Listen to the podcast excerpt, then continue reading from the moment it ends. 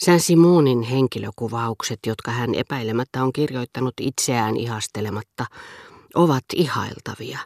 Hänen viehättävinä pitämänsä, tuntemiltaan henkeviltä ihmisiltä lainaamansa sukkeluudet ovat jääneet keskinkertaisiksi tai muuttuneet käsittämättömiksi. Hän ei olisi itse alentunut keksimään huomautuksia, joita hän Madame Cornuelin tai Ludwig XIV lausumina pitää henkevinä tai värikkäinä, taipumus, joka esiintyy monilla muillakin ja antaa aihetta useampiin tulkintoihin, joista mainittakoon vain tämä. Me olemme tarkkaillessamme huomattavasti alemmalla tasolla kuin ollessamme luovassa mielentilassa. Toisin sanoen toverissani blokissa asusti myös isä Blok, joka oli 40 vuotta poikaansa jäljessä, lateli latteita, kaskuja ja nauroi niille ystäväni sisimmässä yhtä hilpeästi kuin ulkopuolinen ja todellinen Blok vanhempi, koskapa hohotusta jonka viimeksi mainittu päästi toistaen samalla pari-kolme kertaa loppulausetta, jotta hänen yleisönsä voisi kunnolla nauttia jutusta, säästi kova ääninen nauru, jolla poika ruokapöydässä säännöllisesti tervehti isänsä pilapuheita. Ja niin Block nuorempi, lausuttuaan ensin mitä älykkäimpiä mielipiteitä, toi julki perheeltään perimänsä toistamalla sadanteen kertaan kompia, jotka Block vanhempi otti esille samalla kuin hännystakkinsakin, vain juhlallisemmissa tilaisuuksissa. Blok nuoremman tuodessa taloon vieraita, joita kannatti häikäistä, jonkun opettajansa, kaverin, joka oli saanut kaikki mahdolliset palkinnot, tai sinä iltana sään luun ja minut. Esimerkiksi.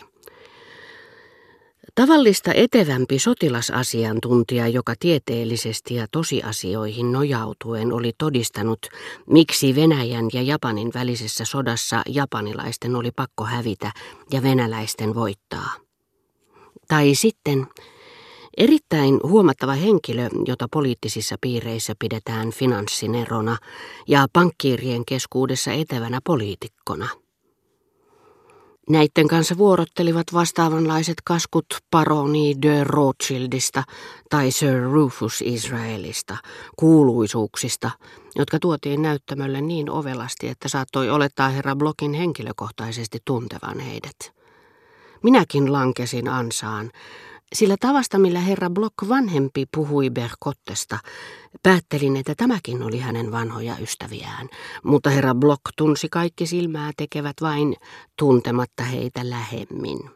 Koska oli nähnyt heidät kaukaa teatterissa, boulevardeilla kävelemässä. Sitä paitsi hän kuvitteli, etteivät hänen omat kasvonsa, nimensä ja henkilöllisyytensä olleet näille tuntemattomia, ja että heidän usein hänet nähdessään oli pakko hillitä äkillinen halu tervehtiä häntä. Seurapiireihin kuuluvat, jotka tuntevat lahjakkaita epätavallisia ihmisiä ja kutsuvat heitä kotiinsa, eivät silti ymmärrä heitä sen paremmin. Mutta kun on hiukan oppinut tuntemaan seurapiirejä, niissä liikkuvien typeryys saa liiaksi ihannoimaan, olettamaan älykkäiksi hämäriä kansankerroksia, joissa tunnetaan vain lähemmin tuntematta. Se kävi minulle selväksi puhuessani Berkottesta. Herra Block ei ollut ainoa, jolla oli menestystä perhepiirissä. Toverini oli vieläkin suuremmassa suosiossa sisartensa keskuudessa, joille hän lakkaamatta nenä kiinni lautasessa murahteli kaikenlaisia huomautuksia, niin että sai heidät nauramaan kyyneleet silmissä – Kaiken lisäksi he olivat omaksuneet veljensä kielen ja puhuivat sitä sujuvasti ikään kuin se olisi ollut pakollinen ja älykkäille ihmisille ainoa mahdollinen. Meidän tullessamme vanhin sisar sanoi yhdelle nuoremmista, vie sana isoiselle isällemme, arvoisalle äidillemme. Nartut, tokaisi Block. Saanko esitellä ritari Sään Lun, nopea keihään, joka on tullut tänne muutamaksi päiväksi vuolukivitalojen Donsieristä, kaupungista hevosrikkaasta. Koska hän oli yhtä rahvaanomainen kuin oppinutkin, hänen puheensa päättyivät useimmiten johonkin vähemmän homeeriseen pilaan. Kiinnittäkää ihmeessä vähän paremmin sulosolkiset peploksenne, mitä konsteja nuo ovat olevinaan. Ottakaa huomioon, ettei hän ole minun isäni. Ja talon nuoret neidit kiemurtelivat naurusta. Kerroin heidän veljelleen, kuinka suuren ilon hän oli minulle tuottanut suositellessaan luettavakseni Berkotten kirjoja, joista niin paljon olin pitänyt. Herra Block vanhemmalla, joka ei tuntenut Berkottea lähemmin, eikä hänen elämäänsä muutoin kuin juorupuheista, oli aivan yhtä epäsuora tapa tutustua hänen teoksiinsa, nimittäin näennäisesti kirja-arvostelujen kautta. Herra Block eli likimääräisyyksien maailmassa, missä tervehditään tyhjää ja arvioidaan väärin. Epätarkkuus, epäpätevyys eivät siellä itseluottamusta vähennä, päinvastoin.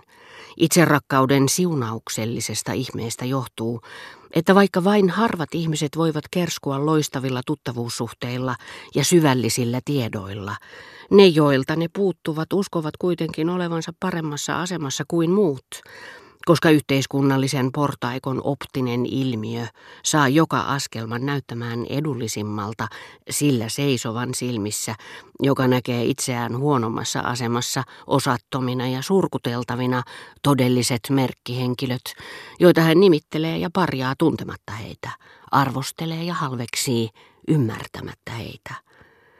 Sellaisissakin tapauksissa, joissa vähäisten henkilökohtaisten etujen summa itserakkaudella kerrottuna ei riitä takaamaan joka ikiselle onnen määrää suurempaa kuin muille suotua, jota hän tarvitsee, kateus on valmis täyttämään vajauksen. On totta, että jos kateus ilmenee vähättelevinä lausahduksina, niin en halua tutustua häneen on käännettävä lauseella en voi tutustua häneen. Se on sen älyllinen merkitys. Mutta tunnepitoinen merkitys on kuin onkin, en halua tutustua häneen. Itse kukin tietää, ettei se ole totta, mutta ei siitä huolimatta sano sitä vain teeskennelläkseen, vaan koska todella tuntee niin. Ja se riittää häivyttämään eron, toisin sanoen tekemään onnelliseksi. Koska siis itsekeskeisyys auttaa jokaista ihmistä näkemään muun maailman porrastettuna hänen itsensä kuninkaan jalkojen juuressa, herra bloksoi itselleen säälimättömän hallitsijan ylellisen osan, kun hän aamulla kaakaota nauttiessaan, nähdessään Berkotten nimikirjoituksen jonkin artikkelin alla vasta avaamassaan päivän lehdessä, myönsi tälle ylenkatseellisesti lyhyen audienssin, lausui tuomionsa ja nautti kaikessa rauhassa ilosta toistaa kahden kiehuvan kuuman kulauksen välissä, Berkottea on nykyään mahdoton lukea. Sietämättömän pitkäveteinen tyyppi, peruutan kohta tilaukseni, koukeroista sekavaa kieltä, pelkkiä korulauseita. Ja hän siveli voita leivälleen.